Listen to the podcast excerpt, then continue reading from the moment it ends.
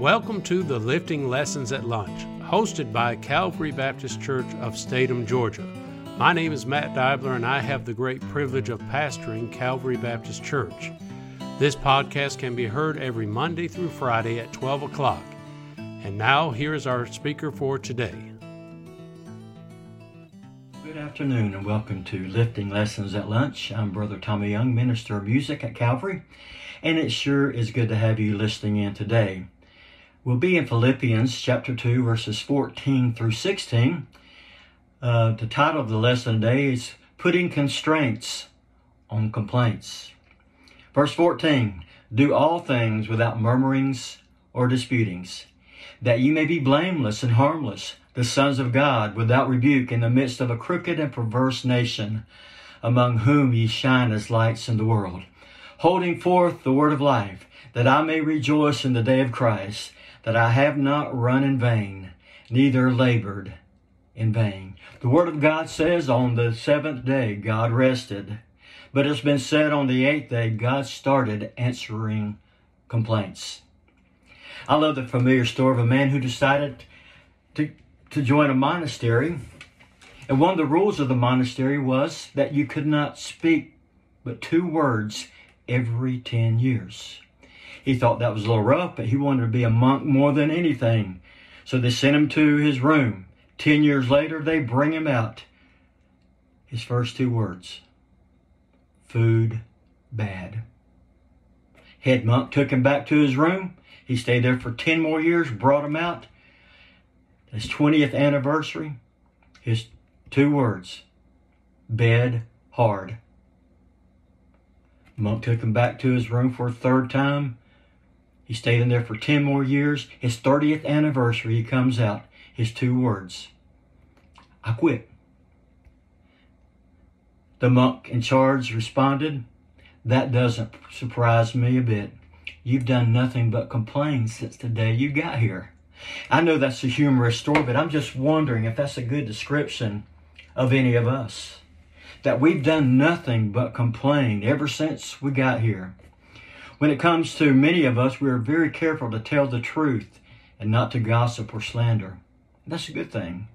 Not to swear or use God's name in vain. But we pay very little attention to the corrosive words of complaining and criticizing that so easily flows from our lips. Paul, under the inspiration of the Holy Spirit, gives us a commandment do all things without murmurings complaining or disputings, arguments or quarreling. And I'm wondering, what was he thinking? Doesn't he understand that we are Baptist and that we were born to complain? Work without complaining or arguing? Serve without complaining? Give without complaining? I understand this and it troubles me. Know why? because I occasionally, well, let me just be honest, I regularly complain. Yet the truth of the matter is that we really have very little to complain about. Can you say amen right there? God's been good to us. Most of the time, it doesn't help. And most of the time, the stuff we're complaining about isn't worth it. Do all things without murmuring or disputings. Why? Verse 15. That you may be blameless and harmless, the sons of God, without rebuke, in the midst of a crooked and perverse nation, among whom ye shine as light in the world. The world blameless, excuse me, the word blameless means above reproach. It doesn't mean sinless perfection but it does take on a meaning of freedom from criticizing others. That word harmless means absence of inconsistencies. James puts it like this But be ye doers of the word and not hearers only, deceiving your own selves. We are to live our lives above reproach. We are to live a life that is consistently living for Christ. Later on, verse 15 goes, the sons of God. In other words, we're to be unmistakable children of God.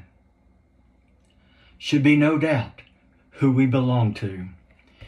The Word of God also tells us in verse 15 we're to be without rebuke. That means without blemish, without stain, not tar- tarnished, not of the world. We are in the midst of a crooked and perverse nation. The world is looking for light and darkness. And really, folks, it's not too difficult to shine in the days we live. We are called to live in such a way that those outside of Christ cannot rightfully point an accusing finger at us. There should be nothing in our lives that would cause discredit to our Lord and Savior, Jesus Christ. Matthew said in, in 5:16, "Even so let your light shine before men that they may see your good works and glorify your Father who is in heaven." It doesn't say that they may see your good works and glorify you. It says that they may see your good works and glorify your Father who is in heaven. You see, the world knows how we are to behave, and they watch us intently, some hoping we will fail, but most hoping we will stay true to what we believe, because down deep they want to follow after someone who is real. Live so that others give glory to God. And live so that others see your life, hear your word, observe your works, and they don't say anything about you. They give the glory to God. That's a radically different way to live.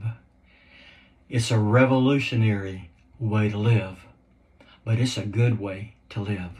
Finally, in verse 16, holding forth the word of life. That's the good news of the gospel.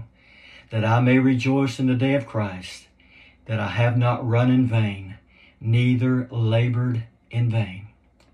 We're to hold fast the word of life until that glorious day when Jesus comes to take us to be with himself in glory. We're to keep the word of God in our hearts as a singular benchmark for truth and to look to Jesus every moment of the day, for he is the author and finisher of our faith. Paul wanted the Philippian Christians to stand fast in faith and to immerse themselves in the truth of God's Word, not only for a heavenly reward that they would receive, but to demonstrate that His work among this church at Philippi had not been in vain. You know, ladies and gentlemen, I'm afraid some of our labor has been in vain because we've labored under the influence of ourselves and not under the influence of the Spirit of God. Why should we do all these things without murmurings and disputing. A songwriter put it like this We have labored in the vineyard of the Lord, and it seems the world has stolen our reward. But God has not forgotten, and when He calls us home, we'll receive eternal treasures and a place of honor near His throne. The chorus says, It's not in vain it's not in vain. We serve a risen Savior. Jesus rules and reigns. The heavens cheer us on. We do not walk alone. Our labor, our witness, our faith is not in vain. Let's be blameless and harmless. Let's shine our lights in the midst of a crooked and perverse nation. Let's hold forth the word of life till Jesus comes. And remember, it's not in vain. Lord, help us to live our lives in a way that will be pleasing to you and in a way that will bring light to the dark world in which we live. Take this lesson now, Lord. Help it to change our lives. In Jesus' name we pray. Amen. Well, thank you for being here today, and we look forward to the next time we get to see you. God bless you. Have a great day.